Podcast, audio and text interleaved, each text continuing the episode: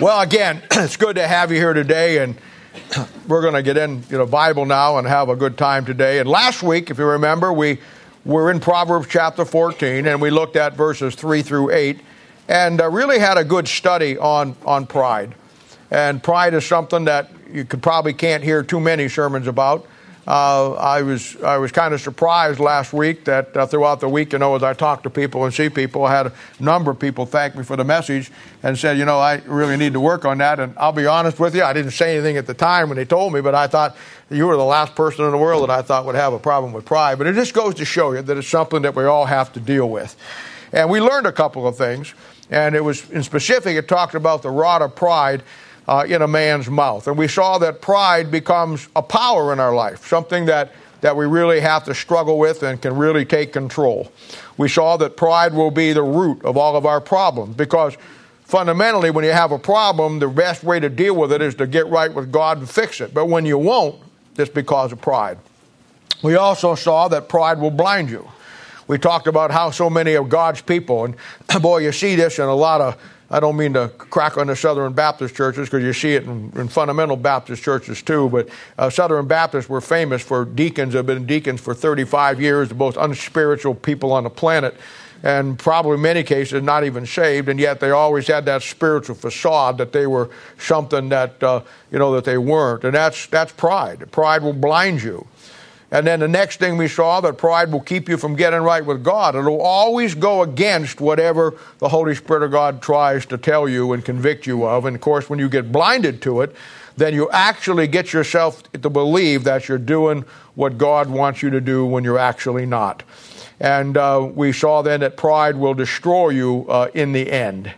And uh, it's a it's a thing that uh, Bible talks about that uh, you know that uh, pride comes before destruction and it happens uh, all the time. The last thing is that pride will take you from the structure that God has put in your life, and that'll be your church. That'll be your relationship with God, relationship with other people. I showed you that the first example and really the definitive chapters uh, and the model in the Bible on pride would have been in Ezekiel 14, Genesis 1 1, and Ezekiel, uh, Isaiah 14, and Ezekiel chapter 28. I also took you to Proverbs 6 16 and showed you the seven characteristics of the devil, uh, character qualities or character flaws, I should say. And of course, number one was a proud look. And I showed you how that pride was the first sin in the Bible. And it started with Lucifer, who had, uh, was beautiful and everything, and God made him and had all of the wisdom of God and got everything from his spiritual father. And then, because of pride, lifted him up because of all of that. Then he turned on God and went against God. And now the Bible says in Job chapter 41, verse 34, now that uh, that a proud look was the source of his problem and pride was the original sin. Now the Bible says that the devil is the king over the children of pride in Job chapter 41. And we saw that our pride will always be our number one source of our issues because it, as I said, was the first sin in the Bible. And it comes uh, in our life and it starts in our lives basically from three things. One, when we start to question what God said. When we look at the Bible and the Bible says one thing, but we decide we know better in our life than God does and we do something else. Second of all, when we question His wisdom in any matter. The principles in the Word of God are there for a reason. They show you the direction of life. And when somebody thinks that their direction is better than God's direction, it's going to be because of pride. And then uh, uh, the third one would be questioning God's authority over us. God has put, and Paul talks about this to young Timothy, he has put a structure in your life to keep us, all of us, uh, doing what God wants us to do. And when we, when we question that authority, when we step outside that authority, then that's when we start to have some problems. Now, today, we're going to move on through three more verses here uh, 9, 10, and 11. And again, we will see some tremendous principles for our lives and how it keeps uh, the victory that we have uh, in Christ. And I want to read Proverbs chapter 14, verses 9, 10, and 11. And it says this Fools make a mock at sin, but among the righteous there is favor. The heart knoweth his own bitterness, and a stranger doth not intermeddle with his joy. The house of the wicked shall be overthrown, but the tabernacle of the upright shall flourish. Now, each one of these verses has a really good principle within it, and we're going to look at each one and apply it to our lives as, as Christians. And we want to look at three things, and I want to focus on just three things today. First of all, in verse 9, it talks about the fool. We want to talk about the fool. Number two, verse 10, it talks about the heart, so we want to talk about that. And in three, we want to talk about in verse 11 the, the house. So before we go any farther, Darren, would you ask God's blessing and pray for us this morning as we get into the Word of God? Dear Heavenly Father, I just want to thank you for the Lord Jesus. Thank you for the blessings that you give us each and every day. Bless the Word and uh, give Bob the word to say to, uh, to, to, to let it flourish in our hearts and uh, let us take it home and apply it. We just love you and thank you for all you do. In Jesus' name, amen. Amen. As we get into this, I want to welcome and thank everybody who's on the website for watching today. I know all the Lincoln crowd is up there and they're uh, they're watching in, and I'm sure the Wichita crowd and, and all of the other folks that are scattered across the, the country. I get letters from you all the time, and I appreciate that, and I'm glad that you're tuned in with us today, and I hope you get a blessing out of it. Now let's look at verse 9. Let's start with that. It says, Fools make a mock of sin but among the righteous is favor. Now, this verse is one of the truest principles of life that you're, you're ever going to see. And it's one of those simple foundational concepts that is true in everything in life. A fool looking and seeing their sin and then making a mockery of it before God. And boy, I'll tell you what, if there's any place that you see this today, uh, even among God's people, you know, it, it, sometimes it astounds me the people, the things that people do that they're proud of, that are totally against everything in, in God's Word. And uh, I, I had a, I got a, a, Jenny gave it to me today. We have a guy in Canal Fulton, Ohio, who who uh, sent me a very nice uh, uh, article out of the Canton Repository. In fact, it's back there, and uh, he he tells me he's, he's my disciple online. He follows us online all the time. And uh, I've never met him, but I've talked to him on the phone a couple of times. And he actually sent me a, an article that I will cherish probably for the rest of my life uh, that was an in depth article on when Billy Sunday came to Canton, Ohio in 1933. And a whole article there is about Billy Sunday, what he preached, where he preached, places that I'm very familiar with that I never had a clue. And uh, Billy Sunday only preached in Canton two times, uh, once in 1911 and then again in 1931. And he goes into great depth and shows pictures of it. It's incredible. And it's one of those things where Billy Sunday uh, was the man who singly handedly brought in prohibition.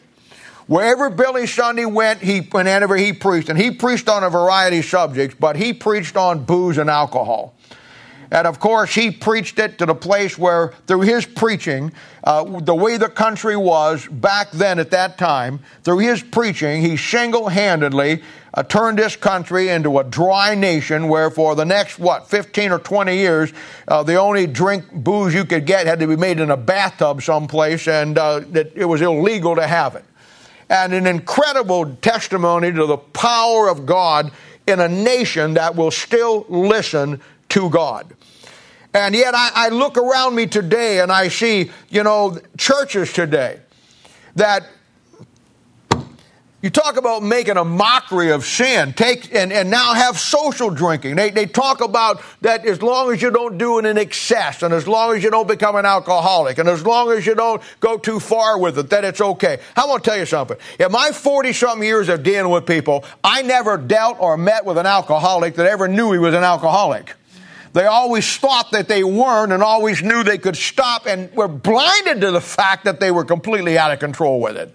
But yet we see it. We see it in churches. Forget the world. We see it with God's people.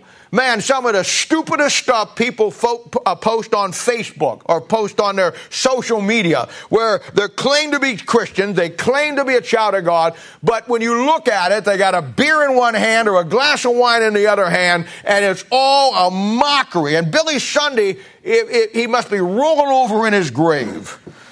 I remember about 20, 30 years ago, D.L. Moody was a great preacher in Chicago. And he really had brought that town to a saving knowledge of Jesus Christ, and his influence was incredible. And about 20 years ago, when, when Chicago was going through some of its roughest times, and Chicago today is an absolute cesspool, as most big cities are. A man in the Chicago Times had put an article on Chicago's problems and listed all of the deaths and all of the alcoholism and all of the problems and all of this. And then, with a great shadow of a bulky man with a hat on, standing with a Bible under his arm, that kind of uh, darkened the whole article. It was an actual image of a man. He said, Chicago needs another D.L. Moody. And that's exactly where America is at today. It's exactly where Christianity is at today. We, as God's people, claim to be saved, take the very principles that God gives us, and then makes a mockery out of them before God. And the greatest example of this will be America itself. We've talked before how America was founded on God's principles, how that the Word of God, God was written into its founding documents by the founding fathers. And all you got to do today is go to Washington, D.C., and you will find that on every great, now, government federal building, you will find scriptures and Bible verses over all of them. And I knew a man one time who took all the verses off the buildings in Washington, D.C., and he simply enclosed them into a message and preached on the sinful ways of America. It was incredible. Washington, D.C. is the most corrupt, godless city on earth, and yet it's filled with references to God. I mean, we talked a couple of weeks ago on Thursday night uh, uh, uh, about the stones in Joshua chapter 24 that were going to be a witness.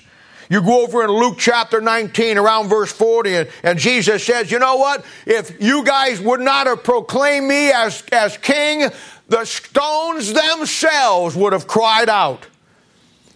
You stop and think about that. you stop and think about what a witness it's going to be against the capital of this country who has built her city on the Word of God and put them everywhere you see it. Down at 17th and, and, and, and uh, Constitution Avenue, behind the bushes there, in front of one of the federal buildings, there's a statue to Daniel and his wisdom with God. In the Library of Congress, you find reference after reference and picture after picture and inscribed in the walls of Moses and the Ten Commandments. It's right there on the, on the Library of Congress as the Proverbs 22 28, not to forget the old landmarks. You have a statue of the liberty to worship right in Washington. You have a painting in the Hall of Congress of called Judea that is a picture of Israel and her relationship with God. You find in the in the Congress uh, Psalm 16:1 on the wall where God they're asking God to preserve us, oh God, for indeed do we trust. You go over to the Supreme Court and you'll find 12 distinct images of Moses and the law of God etched in the walls, in the cement, in the stones, claiming and asking that the wisdom that Moses had would be given to the wisdom of the Supreme Court. Boy, something went wrong there.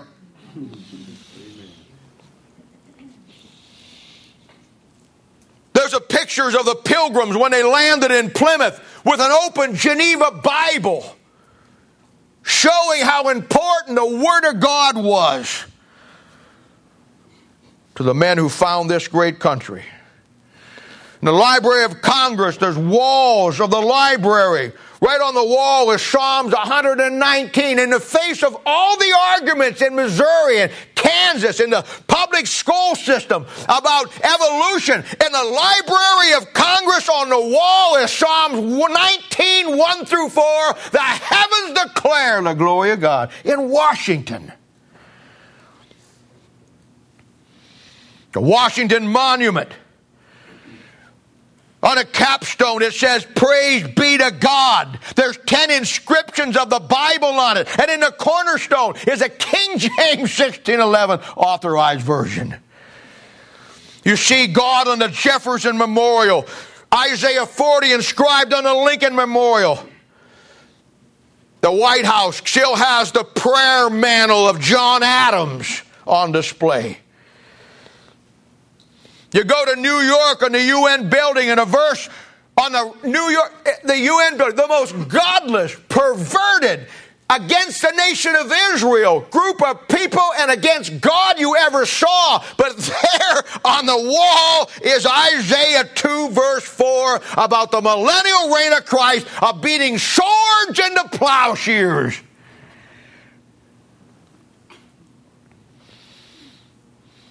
Everywhere you go in that city, you find the footprints of God that was in this country. And right in front, under their nose, every one of those organizations make a mockery of God today.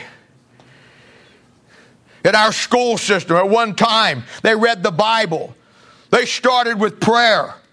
I remember when I was in grade school at Christmas and Easter, they actually brought a preacher in who told the story of salvation. Our country one time had the most incredible value system in the world, and it made it the greatest nation on earth. But now that's all gone.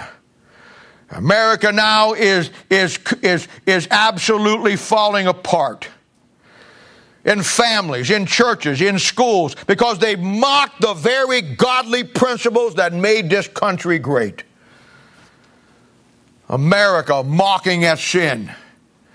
And in the face of all that history with God, and His Word influence in this country, they pretend like it's not even there. And every day they walk into those buildings, they go down that hall, they make their corrupt judgment, they turn things around with God under the very Word of God that made this country great. And someday, someday when Jesus comes back, those walls, stones, rocks will cry out.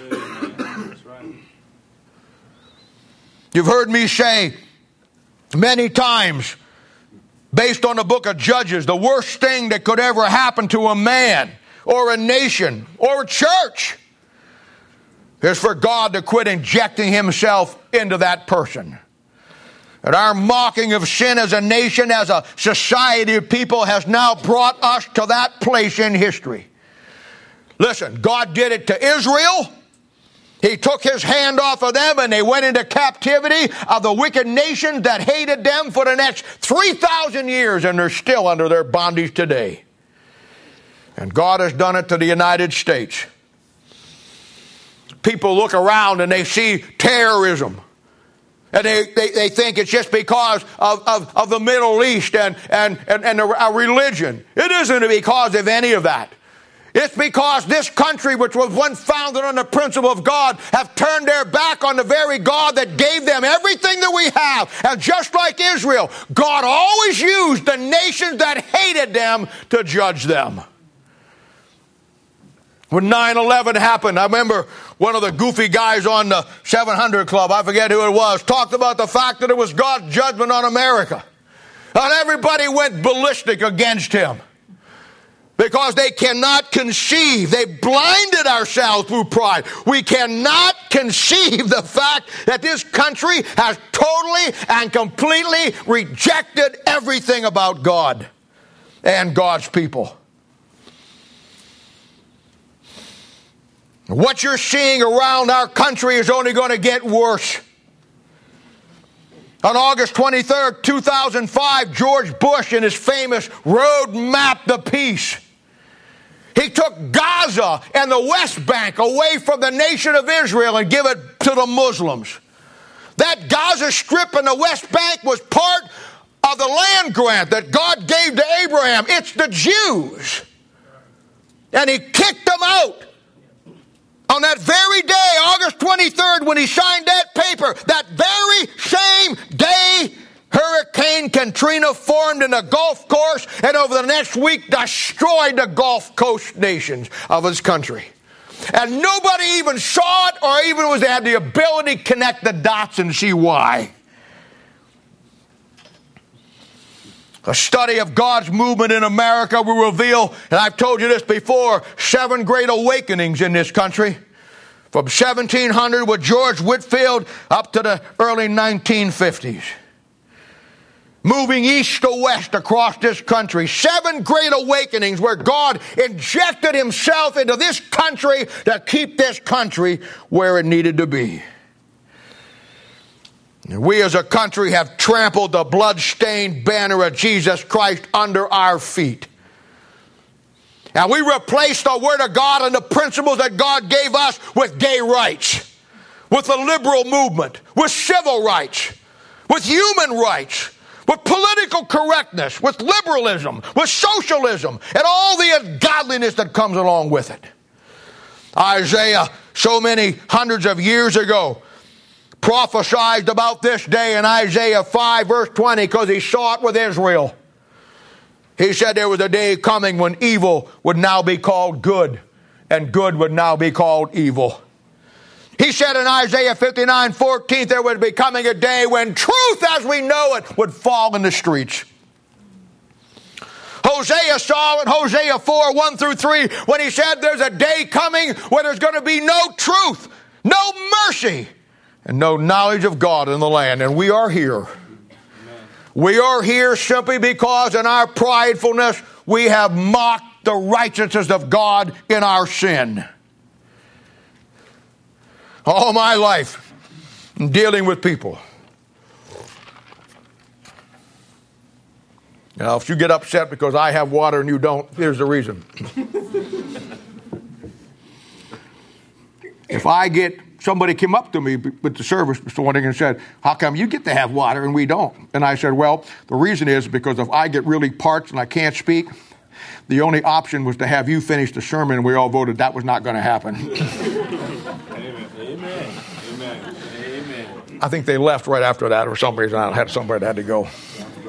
All my life in talking and dealing with people about the Lord, I've heard the same old story. And I'm sure you have too. You know, yeah, I could never become a Christian. As a Christian, you don't really can't have any fun. And I learned very quickly in my Christian life that there was nothing farther from the truth. You kidding me? This is a party looking for a place to happen. you see, the problem is they just they have the spelling wrong. They spell fun S I N. And to them, fun it has to be sin for it to be fun.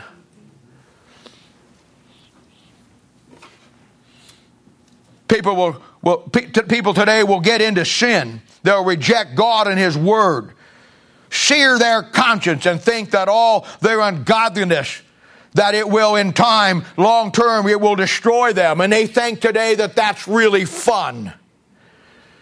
How many times before some of you got saved and got your head illuminated with the Holy Spirit of God that every Saturday night when you drug yourself in drunk as a skunk and you threw up for an hour and a half and then you get up the next morning with an unbelievable headache and sick to your stomach and yet you had the unbelievable audacity to say, man, that was fun. Yeah, why don't you just walk around life with your finger down your throat? You know, the great example of this, of you and me and the world and the things that we face, the very issues, one of the best examples, there's a number of them, one of the very best examples is Moses. I mean, stop and think. He grew up in Egypt. Egypt's the type of the world. And he was part and saw all the ungodliness that went on during that period of time. But he knew he was never born an Egyptian. He knew he was different by birth. It was a natural birth, a national birth, but he, was a, he knew that he was, he was of the nation of Israel. And he had no part of the world, Egypt. And you and I, my friend, are different from the world by a birth, a new birth, a spiritual birth. Or at least we should be. Amen. It should make the difference between what you used to do and what you don't do anymore. There should be a distinct difference between the lifestyle you live back there and the lifestyle you have now. And when there is no difference, you mock God with your sin. And I don't care who you are, where you're at, what you do, when you can't separate yourself from the world and you try to have a Bible in one hand and a beer in the other, you are going to mock God.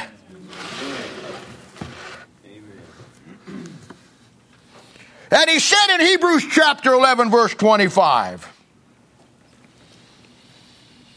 By faith, Moses, when he had come to years, he refused to be called the son of Pharaoh's daughter, choosing rather to suffer affliction with the people of God than to enjoy the pleasures of sin for a season, esteeming the reproach of Christ greater riches than the treasures in Egypt.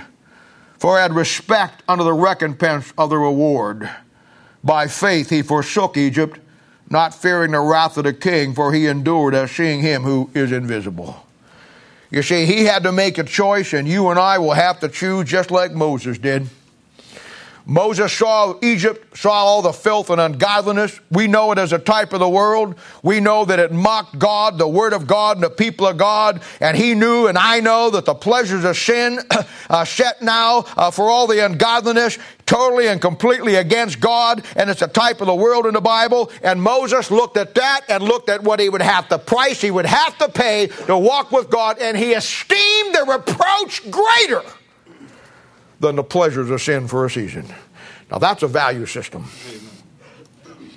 But a fool will mock at sin and God. Now look at the last part of the verse. But among the righteous there is favor.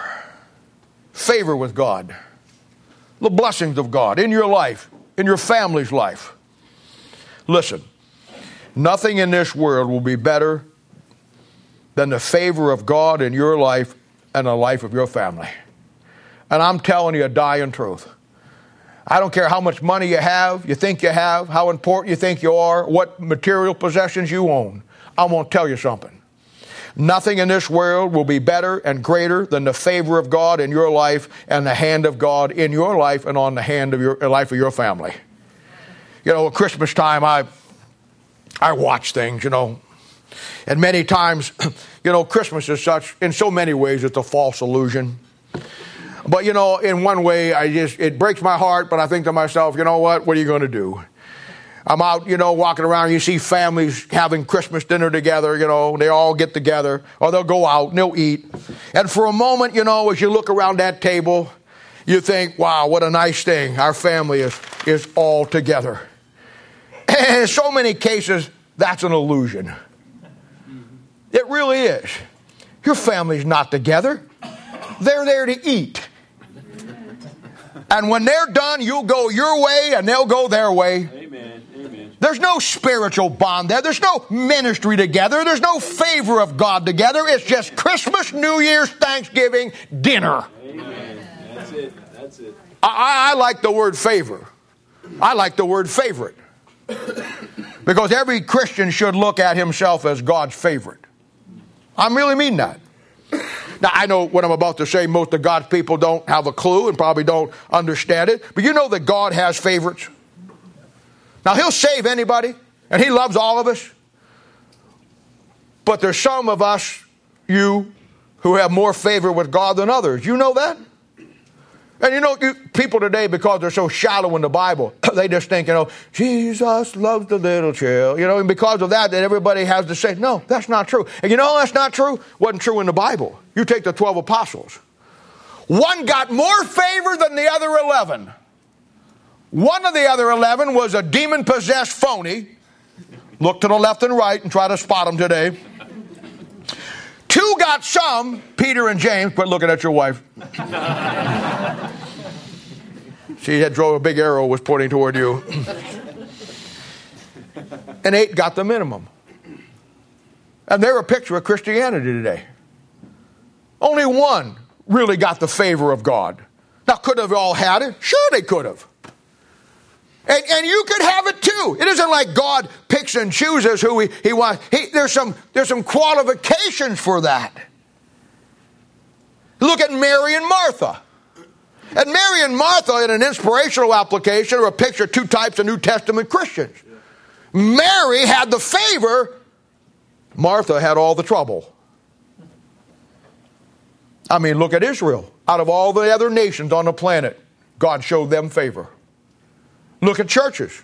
Churches that have, that are Bible, I, I say it all the time, and people I think just goes over their head or they think I'm some kooky old guy who's out of touch with reality. And I probably am a little bit, but the bottom line is this. There's favor in churches that are Bible based in the line of Antioch and believe the book versus the ones that are not. And if you can't see that, you've been hanging out with the wrong crowd. I, I tell people all the time, you're my favorite person. And they'll say, You say that to everybody. That's not exactly true. But many of you are my favorites. I mean, that's what God does. Why can't I do it? People don't get it. They'll say, which one of your daughters is your favorite? Now, they think that that kind of puts you in an awkward situation. It doesn't. I look at it the way God looks at it. And I'm going to explain it to you so the next time I tell you, you won't just say, well, you say that to everybody. I'll slap you next time I say that. I'm going to educate you here just a minute. Some of you are unteachable, so listen carefully. They'll say, which one of your daughters are your favorite? Like, like I'm in a fix now. And I just simply say, well, Kelly's my oldest favorite daughter, and Jamie's my youngest favorite daughter. Now, I'm going to explain that in a minute. They say, oh, you got cute, cute I bet it's hard to choose which one's your favorite. No, no, not at all. They're both my favorite. Buddy is my favorite male lab. Daisy's my favorite female lab. See how easy that is? I mean, it's not, it's not hard. You know, you know, you all can be God's favorite. It's real easy. You know how he does it? The same, and I learned it from him. I watched him do it with me and everybody else, and then I just said, I got it, I'm in. he sees different things in each one of you. And he looks at that and he says, Man, I like that. I've never seen those qualities in a person like that before. You know what? That person's my favorite based on those qualities he's willing to give to me. Everybody will have one or two or three things that make you special that only you have. Now, unlike most of God's people, when they look at people, they look at the downside. I hear it all the time. Well, I don't like him. I don't like her. Well, you know what? I bet there's people out there when they see you say, I don't like you either. I never look at people that way. And maybe it's just me. I don't know. But I never look at people that way. I always try to look for exactly what God sees. Because I know in every person out there who's saved, if you have the Holy Spirit of God, you have qualities in you that God sees. My job is to try to see those qualities too and try to develop. Now, maybe you won't let them be developed. That's on you. Ne- maybe you'll never let God bring you to the place where you ever get to where you have those qualities exposed where God can really use them and you'll give them to Him. I get it. I get it. But many of you are my favorites in my life because uh, you're, you're so unique. You're so special. And some of you have multiple things. Some of you have an incredible sense of humor. And when everything else is falling apart, you see the funny side of it. I like that. I need that. Some of you have an incredible ability to survive. I've watched you come through things in your life that would have folded up a normal person. And when I see that in a person's life, I'm saying to myself, that's a quality I want to be around. You're my favorite person. Some of you have a toughness to face adversity. Things will come up in your life, and where most people are over in a corner shaking and, and, and throwing up, you just pick it up and move on in life. I want to be around that. I, when I see that, that's my favorite person. I watch of some of you, and you can have multiple of these. I'm not just saying you, you only have one. Some of you have four or five of them. Some people can have them all, maybe. But if you got just one, you're good to go. I've seen some of God's people who were the most giving, caring people you ever saw in your life. And they don't do it for show. They're always doing it behind the scenes where nobody sees. I see it. And I think to myself, what God must think. That's a quality that makes that person a favorite of mine. Some of you are open. Some of you are open. Whatever you see is what you get. And maybe you know, you know, I've met people who that weren't far along in the Bible yet, that were maybe where they they, they'll get there in time, but maybe they're just a new Christian and they're working through some things. And you don't see a lot of spiritual depth to them, but I'll see a quality that they are what they are. And they will, they're always open and transparent, and you see, and as the old saying goes, what you see is what you get.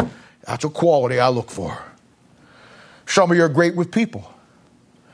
Some of you have great wisdom and understanding in dealing with people. And some of you, boy, I, I classify you as my go to people. Some of you have a great love for people. You're very compassionate toward them. I see that. Some of you, I, I love this about you. It makes you unique. You've never met a stranger.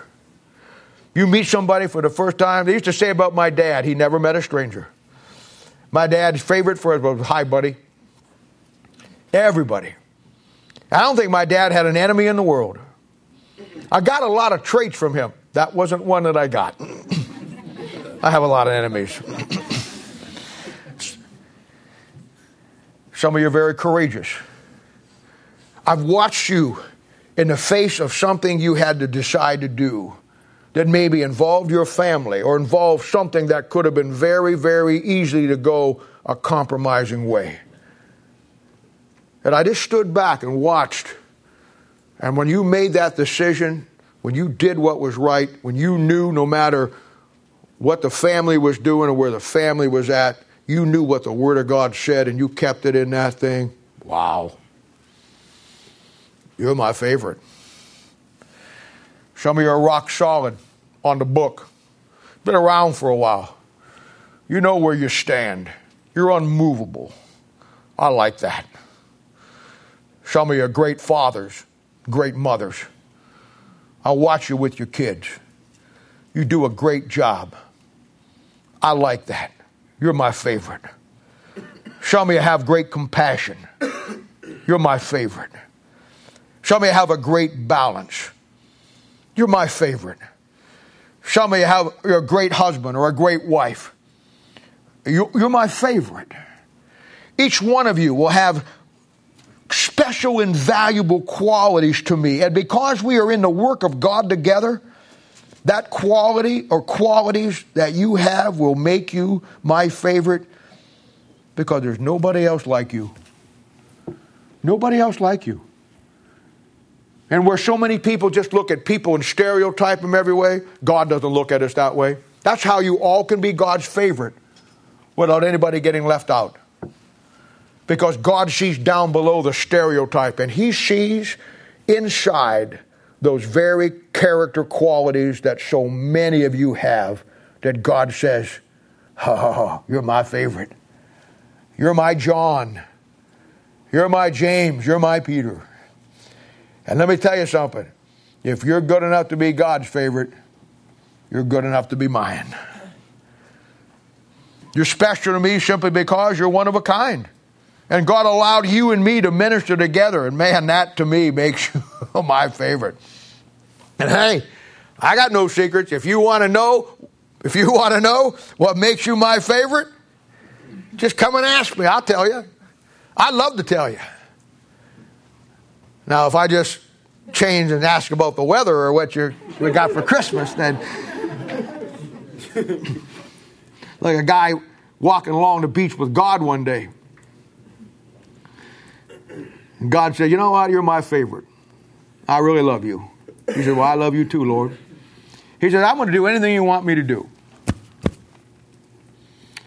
He said, Really, Lord? He said, Yeah. He said, Well, you know, and I always want to go to Hawaii, but you know, I hate planes and I don't like to be on the water. Lord, would you build would you build a bridge from the west coast all the way over to Hawaii so I can just get in my car and drive?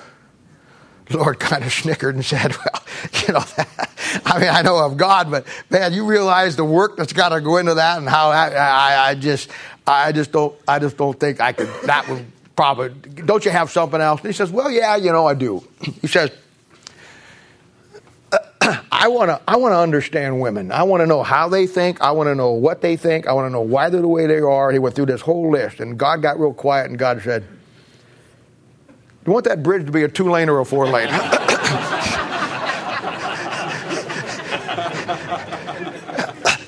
if you come and ask me, and I say, "You want your bridge to be a two lane or a four lane?"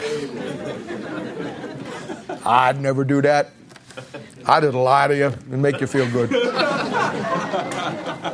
Old Mel used to say his favorite verse was in Psalms lying's an abomination in the sight of God, but a very present help in a time of trouble. Favor with God. Proverbs is filled with it. Proverbs 3 4 says, So shalt thou find favor and good understanding in the sight of God and man. Proverbs eight thirty five Whoso findeth me findeth life, and shall obtain favor of the Lord. Proverbs 12, 2, A good man obtaineth favor of the Lord, but a man of wicked devices will he condemn.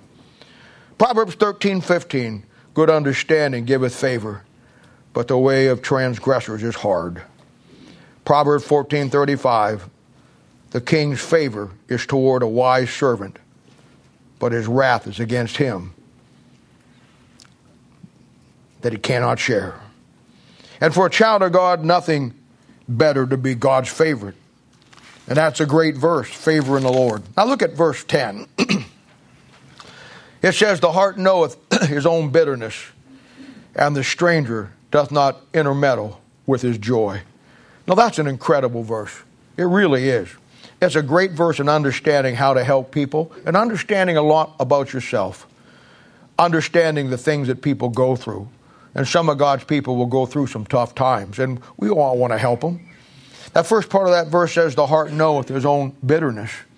You know, when we go through some great trial in life, there's always people who want to be there for, for us, and thank God for that. That's a great thing. But you know the truth of the matter is, only you know the depth of your trial and your pain. Only you we have here the people ministry, and I've worked with about 80 or 90 people to get them online and being able to really get in to help people through their problems. But even with all of that, you know what? Those people we work with, they themselves only know the depth of their pain. Sometimes they're just, honestly, I've been in situations where there's just nothing left to say. You know, some preachers, you can always spot them, and a lot of Christians they're famous for their ability to keep on speaking long after there's nothing left to say. and in dealing with people, you get all the principles that relate to their issues, and you try to be understanding to where they're at. But even then, you you can't get on a level of their heart, or their hurt, or their brokenness. They only know their own heart and the depth of it. You know, in really three ways that I can't see. They themselves only know the depth and know if they're going through this because God wants to strengthen them and that they're totally right with God. or they only know the depth that they're not where they need to be with God and He's having a little come to Jesus meeting with them. You know. Or sometimes only they will know if they're going through what they're going through for somebody else's benefit. I found that in either case, my job even when I can't get it on the level where they're at totally, just to walk through it with them, to love them through it, to be there for some key moment when God wants me to lift them up. I think the loneliest place in a hospital, and I every time I go to the hospital, I always pass by and I always think this.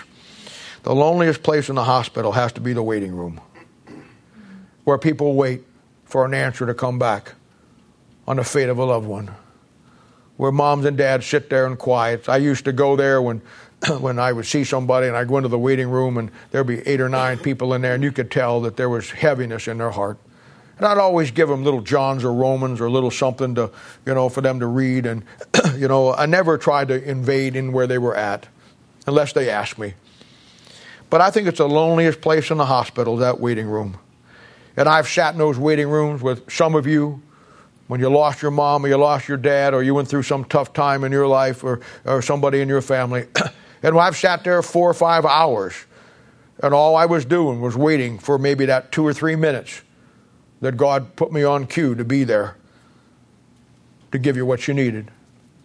And I, have come to the place in my life in a spiritual sense. I may not be able to solve your problem. I may not be able to always get on the level where you're at. I'll try to get as close as I can, and I'll certainly walk through with you. But I promise you this, spiritually speaking, I'll always be in the waiting room. Because that's the most loneliest place of your life when you're waiting. And somebody needs to be there. And then the last part of verse 10, and this is a great thing. And the stranger doth not intermeddle with his joy. It's a great contrast. You know, too many of God's people will allow others to steal their joy. You know that? Christianity is filled with people who have no joy and they don't want you to have it either. But when you're God's favorite and you know it, He'll give you something that He won't give anybody else. And this is where I feel bad for so many of God's people. Uh, they never just never see it. They never understand it. Many of God's people today, they never have a time in their Bible when it's just you and Him. Early in the morning, late at night, or sometime during the day when the house is quiet and it's just you and God. And it's almost like you're standing there with your open Bible and you're studying it and you're reading it, and it's almost like the Holy Spirit of God is standing over your shoulder with His finger pointing exactly where He wants you to go. And He gives you some incredible truth. And He only gives it to you. He didn't give it to your neighbor who's a Christian. He didn't give it to somebody in your friend circle that's a Christian. He gave it to you. You know why? Because you're really special to Him. You make the effort on that level, you'll always come away with something special. One of the greatest truths I ever learned about life and the Bible and God and my relationship with Him is simply this God will always take care of those who find the right way to take care of Him. In my life, you may take my house, my car, all my earthly possessions, but you'll never take my Bible and you'll never get my joy. Most of God's people, unfortunately, have neither. Because you see, I'm God's favorite. And He gave me some things to me that nobody else can touch. And we're so foolish when we let people who don't have any joy, and boy, they're out there want to come and rob you of your joy. You never let that happen. You can't intermeddle with those things, my joy.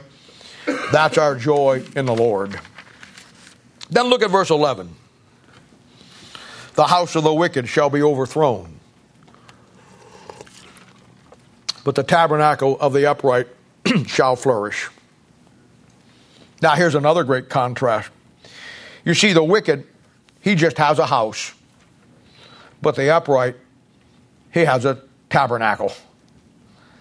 And the unsaved worldly Christian just, he just has a house, 2 Corinthians chapter 5, a body. And it'll be furnished with all the things of this world in a spiritual sense. His whole life, his house will be built all around his possessions, worldly, earthly things. In his life, spiritually speaking, you know, he will find his happiness or try to find his happiness in these temporal earthly possessions, but never joy. You know, happiness is a word that comes off of the word happy. And when you have happiness is when you're happy. But when you're not happy, then you're unhappy.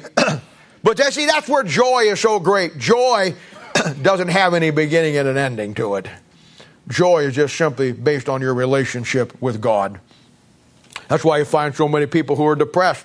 They're happy today, but they're not happy this afternoon. they'll get a new car, they'll get something for Christmas, and oh, they're happy. But by nightfall, they're unhappy again. Because happiness happens because of the happenings of life. Joy comes because of your relationship, and nobody can take that from you. But in time, those things that he has, those earthly possessions that he has built in his house, they will fail him. For in reality, there's no real satisfaction to his soul in those. It's all an illusion. And at some point, his whole world will be overthrown and collapse on itself. The house of the wicked shall be overthrown. It has no foundation, it has no real structure, and it has nothing of any substance. One of the greatest examples is found in Matthew chapter 7, verses 24 through 27 of the guy there where it says, Therefore, whosoever heareth these sayings of mine and doeth them, I will liken him unto a wise man, there he is, Proverbs, which buildeth his house upon a rock. And the rain descended, and the floods came, and the winds blew and beat upon the house, that it fell not, for it was founded upon a rock. And every one that heareth these sayings of mine and doeth them not shall be likened unto a foolish man which built his house upon the sand. And the rain descended, and the floods came, and the winds blew and beat upon that house, and it fell. And great was the fall of it. You see, one guy built his house on a rock, and it sustained everything the world could throw at it. The other one built it on the sand. And when the winds came and the things of this life, it collapsed. And verse 27, the last part says, And great was the fall of it, and it always certainly is. But then it says, But the tabernacle of the upright shall flourish. Now I want you to notice that his house is more uh, is more than a, just a house; it's a tabernacle. And I always want you to see that his dwelling just doesn't get him through day to day. Bible says it flourishes. It gets better and better every day. Now the Bible says in your tabernacle you should have some furniture. 2 Timothy chapter 3 verse 17 says, verse 16 says, all scripture is given by inspiration of God is profitable for doctrine, for reproof, for instruction in righteousness. Then verse 17 says that the man of God may be perfect, thoroughly furnished unto all good works. There's some furnishings you need to put. And you see, in the world, we clutter our lives up, don't we? We got TV in the bedroom, got TV downstairs, got TV in the garage, got TV in the living room. We got we got couches here, couches there. You open the clothes, the shoes fall out, smother you, you don't find you for a week. You got we, we clutter our lives up with all of these things that we think are going to make us happy. And I'm to tell you something. There's nothing wrong with having those things in the balance. But never think for a moment that they will be and make you happy. But when a Christian's life, you only need seven pieces of furniture. It's clutter free. You only need seven. And based on 2 Timothy chapter 3, verse 16 and 17, and Exodus chapter 25 and 26, the upright has just seven pieces of furniture in his tabernacle. And God lives inside that tabernacle. And the furnishings, here it comes, we think they're for us. They're not for us, they're for Him. I want to tell you something, you better get this straight. The joy you have in your own life that comes from God will only come because of the joy that you give Him in His life inside you.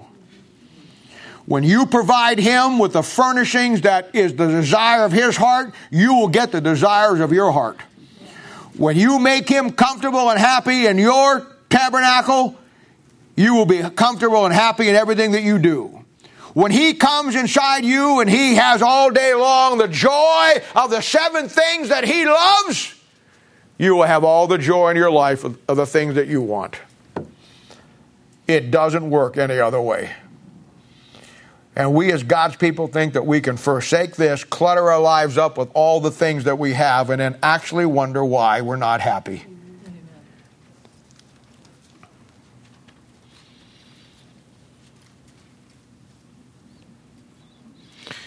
Providing joy to God who lives inside you will be the key to your joy. You give Him no joy, He returns the favor. Our joy is simply based on the joy we give Him. We only give Him our trouble so many times and never give Him what He wants. Isn't that amazing? when you know that God has some things that He wants and we refuse to give Him, and all we ever do is just give Him our problems. I've told you about the seven pieces of furniture many, many times. But since it fits into the message today, the first piece was be the brass brazen altar found in Exodus chapter 27. Made of brass out in the outer court. We talk a lot about the victory of God in our lives. The victory of God is simply found in these seven things. You find a guy, gal, don't have the victory, they don't have these seven things going in their life. Of course, they're kind of deep. You don't get this with just basic things of the Bible. But there's seven joys that you give God, that God gives you. You know what the first joy is? That's the brazen altar. Joy in the day that God saved you. That to be a, that ought to be a day that you never forget in your life. That'll be a day of rejoicing for the rest of your life around that brazen altar to the fact that God saved you. And New Year's Eve, when we talk about these things, and preach about these things, and testimonies are given to the people that wanted to give them, I want to tell you something. There's joy around that brazen altar every day of your life, the fact that God saved you. Second piece of furniture was right outside before you went in. It was called a laver of water, found in Exodus chapter 30, verse 17. That provides the joy of my continual fellowship and my ability to get clean when my fellowship gets broken because I get dirty. The washing of the water by the word, getting clean with God. There's joy in that. The third thing, once you moved inside the second compartment, was the seven golden candlestick. It's found in Exodus chapter 27, verse 20. That's joy in the Holy Spirit of God in my life to lead and guide me. John chapter 16, the great New Testament definitive chapter on the Holy Spirit, tells you that there's seven things that Holy Spirit of God does for you. There's joy in that. The fourth thing is the shewbread. Exodus 25, verse 23 picture of the Word of God. There's joy in the Word of God that my sustaining in my journey of this life is not of this world.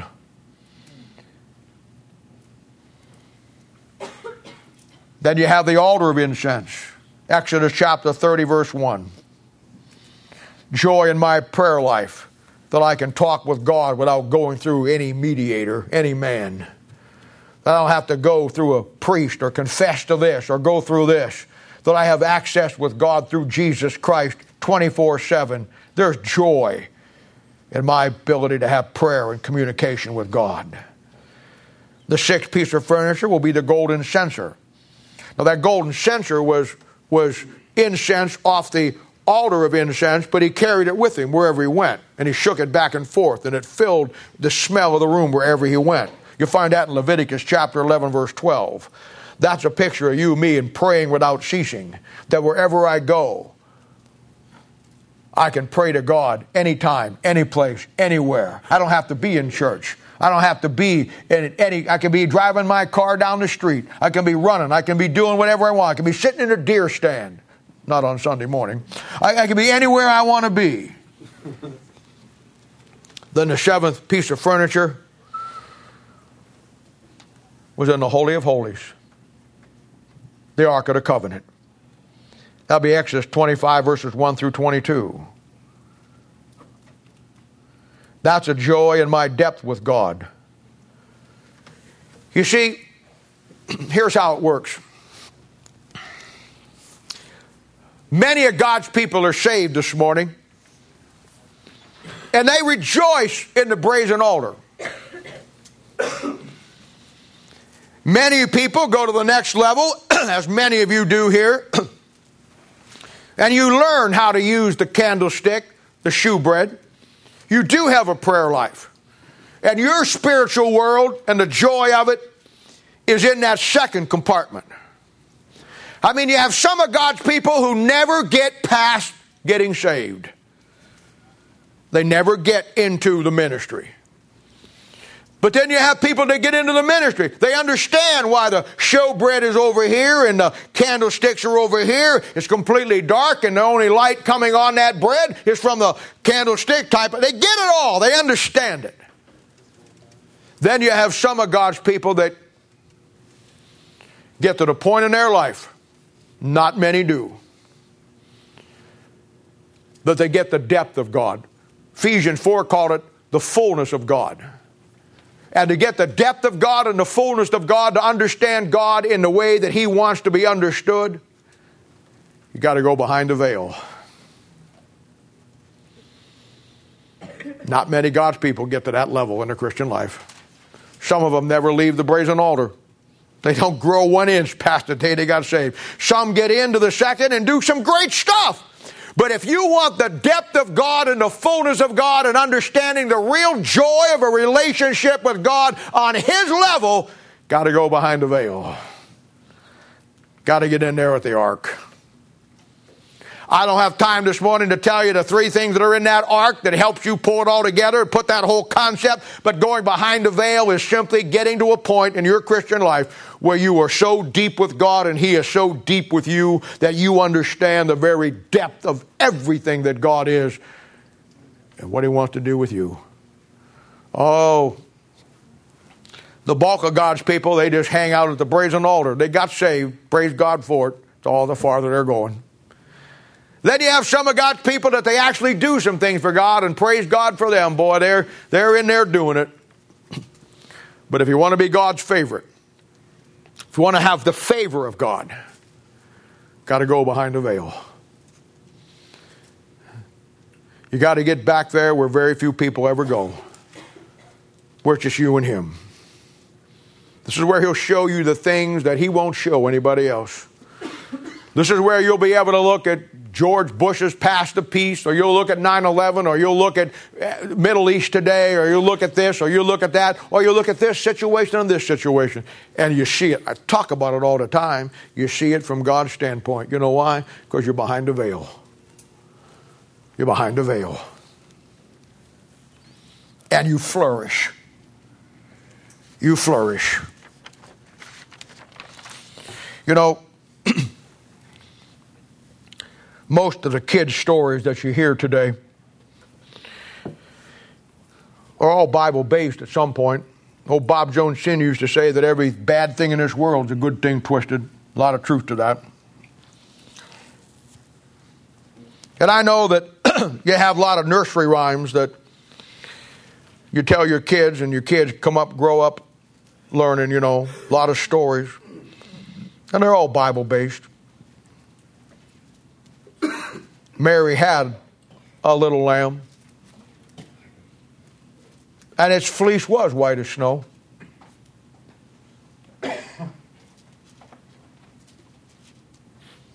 And you had a Snow White who got poisoned by a wicked witch and died and could never come back to life till someday her prince came and kissed her brought her back to life. You know, there was a day in your life and my life that we were dead in trespasses of sin and we were dead as Snow White. But one day my prince came and kissed me and he gave me the kiss of life and I'm alive today in Jesus. See? In kids' stories, you have the story of old King Midas.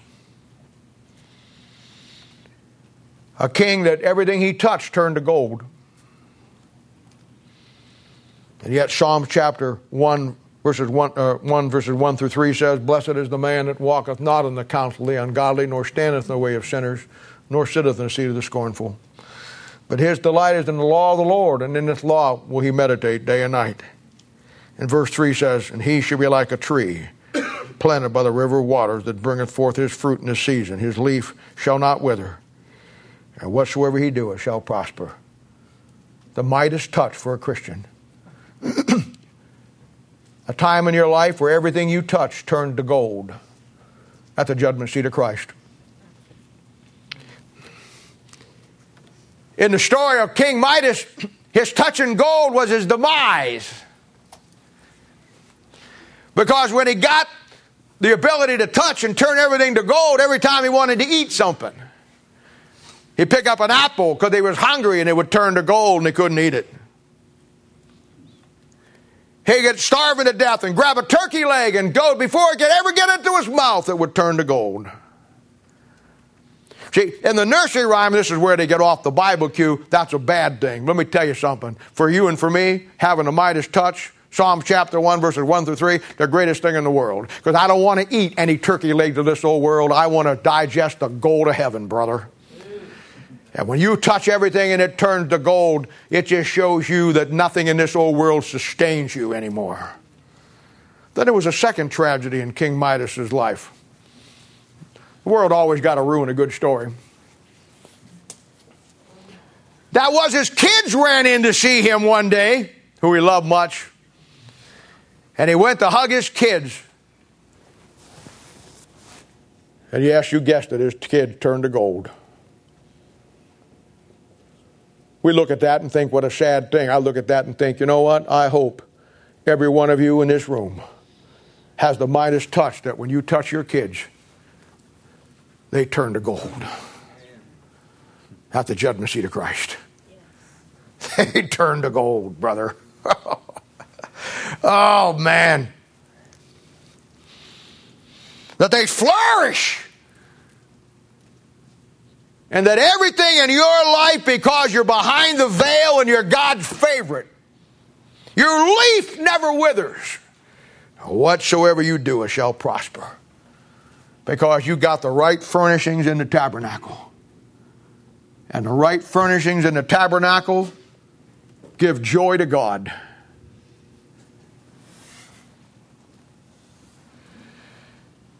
Some of God's people need to have a garage sale. Better yet, they need to have a fire sale before the fire comes and takes it. Seven pieces of furniture in your tabernacle the brazen altar, laver of water, seven golden candlesticks, the shewbread, altar of incense, the golden censer, and the Holy of Holies. You put those seven things in your life and get the clutter out, you'll be God's favorite. And whatever you do and whatever you touch within your family, within your life, within this world, will turn to gold at the judgment seat of Christ.